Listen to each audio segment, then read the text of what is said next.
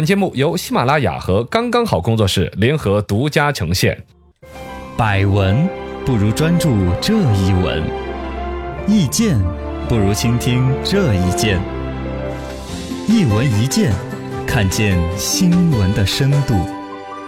咱们呢，今天的深度说一说网约工的劳动保障问题。嗯呃，这个事情的出发点呢是湖南那边有一个发生交通事故，是有一个网约车的平台的代驾司机啊呃发生意外，然后人就去世了。对然后本身呢，这个网约车平台方面之前有承诺过什么最高一百二十万的意外什么身故保险啊之类的。嗯真的说到要赔钱的时候，说是只赔了一万块钱。啊，这个差别太大。然后呢，有关方面呢，记者大家数据一跳，说现在有七千万网约工，嗯，眼看着眼看着要奔一个亿的网约工那种去的那种，对就是说大家的工作都是在网上约过来进行服务这种，对，就就他们的劳动保障很值得关心。哎但我说一句题外话，点一句，所有的报道你去网上查这个新闻，都说的是某网约车平台的代驾司机。你好奇过没有？究竟是哪一个网约车平台？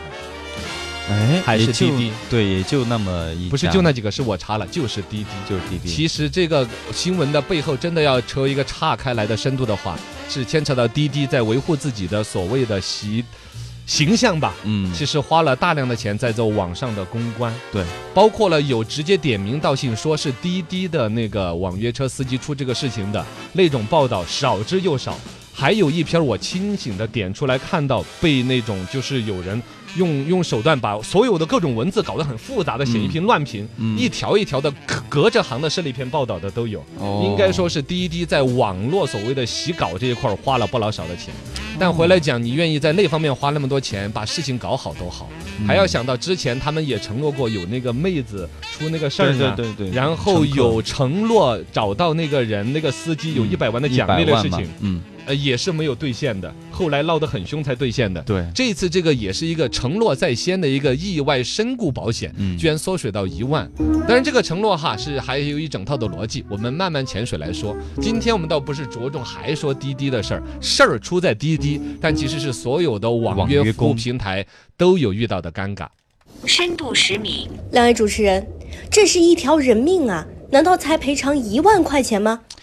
这个也是所有人看到这个新闻，其实蛮让人纠结和心寒的一个。对是呀，吧才赔一万，只赔一万，其实还说明一个问题，可能企业就根本没有按照之前说的，我要拿去买工伤保险那些，哎呦，嘎，对啊他就是把这个钱自己拿了收了，巧立名目收了这个钱，高兴，没想到真的还要出现要赔这个情况，结果这里赔的时候，他账面调出来就说只赔人家一万，或者开一个规矩的一个问题。对，心寒啊。这个反正除了像这种代驾之外，你外卖的、快递呀、出租车啊、这个保洁啊，现在都是通过网约网平约台这来种提服供务服嘛务。嗯这些服务有个特点，你看都是在路上。所谓网约，原来这些服务是怎么样？是消费者到提供服务的场所去。对，现在是把服务者约到自己家里边来或者就近的地方。都会在路这上，些服务者满路的跑的话，其实危遇到险系数就很高了出。交通事故的危险性是很高的。嗯，反正这个网约工嘎，这个这个事情所谓的赔钱赔多少，怎么来做劳动保障，主要还在于说这些网约提供服务的人算不算平台的员工的问题，啊，对，如果是员工的话，就得买什么保险啊之类的。对啊，五险一金嘛。嗯，湖南这一个代驾这个司机，当时是按照说法说是由网约呃网络预约出租汽车经营服务管理暂行办法里边的规定说，网约车平台是公这个公司属于是承运人，嗯也就属于是用人单位，你理解这个意思啊吗？，那就是员工了嘛。呃嗯，其实更细致的在于说，究竟谁是承运人？啊嗯是这个司机是承运人，还是这个网约车平台是承运人？如果在这个管理办法里面确实描述了说这个平台公司是承运人的话，你承运了，然后你再请个人来帮你承运。嗯，如果说现在的一个逻辑，其实现实上这些网约平台都有法务，他花大量的钱请律师、啊法务去做了一些个规避。叫法律隔离。哦，他把自己不定名成我是一个提供这个所谓的承运人，嗯他把自己定义成信息服务商。啊我得到了有一个人想要做出租车的信息，我把这个信息丢给你做承运服务的这个人，嗯你去承运了，我收你的服务信息服务费。哦是这样。你看没有？嘎，一个小小的一个概念转换，一下你就理解到了说，对，是不这是种雇佣责关任系的划真正分是就大了？这个其实倒还说，人家有法律的这个条款，人家能研究得透，搞得好，是你还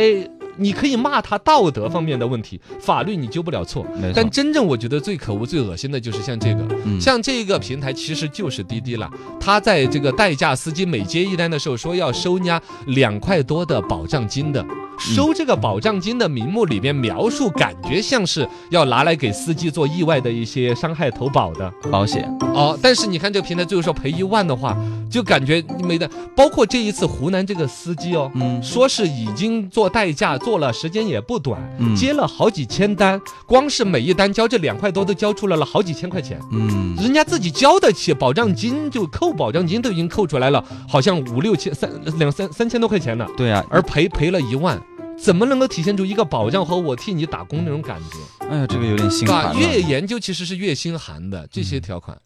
深度一百米，社保对于网约工来说是非常重要的。那这些网约平台有没有给他们买社保呢？你这个，你第一次打车怎么怎么可能有嘛？这不要说社保，现在最基本的一些劳动保障都是没有的。就刚才我说了，平台公司方面，比如说不管是接打车的还是送外卖的，都有法律隔离，责任肯定是能推就能推就推，这个你也骂不了谁，他做企业的人是吧？我肯定是，我我最主要的可能还是对投保资障人嗯自负己责的利益嘛。对投资人负责，他投我几个亿，我要对他的回报。对那么这一块儿我能够隔绝责任的就隔绝。嗯，当然，另外一方面哈，刚才我说了，感觉好像有点冷血。你资本追逐利益，你就不管其他了吗？也要有责任呐、有良心，有担当啊。其实平台公司也有难处。第一说，如果满大街挂在我这个送外卖或者跑出租车的这个平台上的人都算是我的员工的话，你知道现在社保买起来不便宜的， 啊，对呀，然后五险一金，再弄个要是来个什么购房公积金，你知道一个人要整一千多进去，嗯然后社保你看一两千，嗯，我光是买社保这个企业就垮了，我跟你也不是不能这么说哈，就反正你一想大吧，头嘛，一大头是不老少的。你能够想象的是，本身提供这种所谓的网约服务，满大街跑着就送服务上门的人，嗯，工伤出意外的可能性比普通坐在办公室的人对，可能性要大很多的。对甚至你说他跑在外边，我怎么管？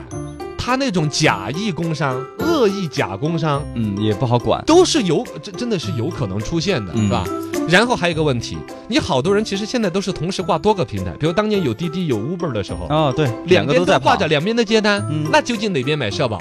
对然后如果我你买了社保，如果你真的算我的员工的话，你是不是就不能跨平台接单？嗯，不能跨平台接单，我又怎么管着他不跨平台？对呀，他他又会不会又闹着我不能跨平台接单，我单子又少了，所以平台也有难处啊。也真的是有难处的。嗯，但不管谁的难处大，里边现在实际的一个乱象结果就是说，真的越来越多的提供网约服务的这些所谓网约服务者，嗯，呃，意外事故频发，每一个官司出来都纠缠得很恼火，而且网约服务者算是底层提供实际劳动服务的人，对呀，他的实际的长期生存是一个问题。主持人，那到底网约工的权益由谁来保护呢？这一个法律呀、对， 那节有目到有此结束。因为我想，呃，法律法律方面方面确实有，呃，有还有一些需要完善的。对啊现在你比如说劳动保护法啊什么各方面有嗯，但你说究竟它算不算是劳动保护法里边员工雇佣关系的？是，就有解释起来，好像公说得扯公有一理，下婆了说婆有理。反正这几年的两会是有很多代表都有提这个的，嗯应该完善指日可待。对对呃，对，总体来讲的话，企业应该作为这种关系里边的，不管是不是雇佣关嗯系，你都是挣了大钱的，你都是一个更强势的一头，该有一些社会责任担当。有一些担当啊的，，就是如果说哪一天定成雇佣关系了，那平台该五险一金呢买了，该买就买。好好的保障。嗯，如果定性成了合作关系，那么网约工在提供网约的这个工作服务的这个期间，嗯，总得有个说道儿，怎么把这个保障的部分给做好。说清楚嘛。哪怕通过平台，你比如说真的，你都扣了两块多，说了是要买保险的，你老老实实跟人家买在保险上，对然后把这个风险转嫁到保险公司，嗯，一个整体的一个逻辑是吧？在基层的服务提供者的身上的基本的权益上面去榨取利润，这是杀鸡取卵的行为，朋友，哎呦是对平台自己的长久运转也是不好的。啊，我这话可能说的有点重，是不是？任重道远嘛。啊，好好调，好好调。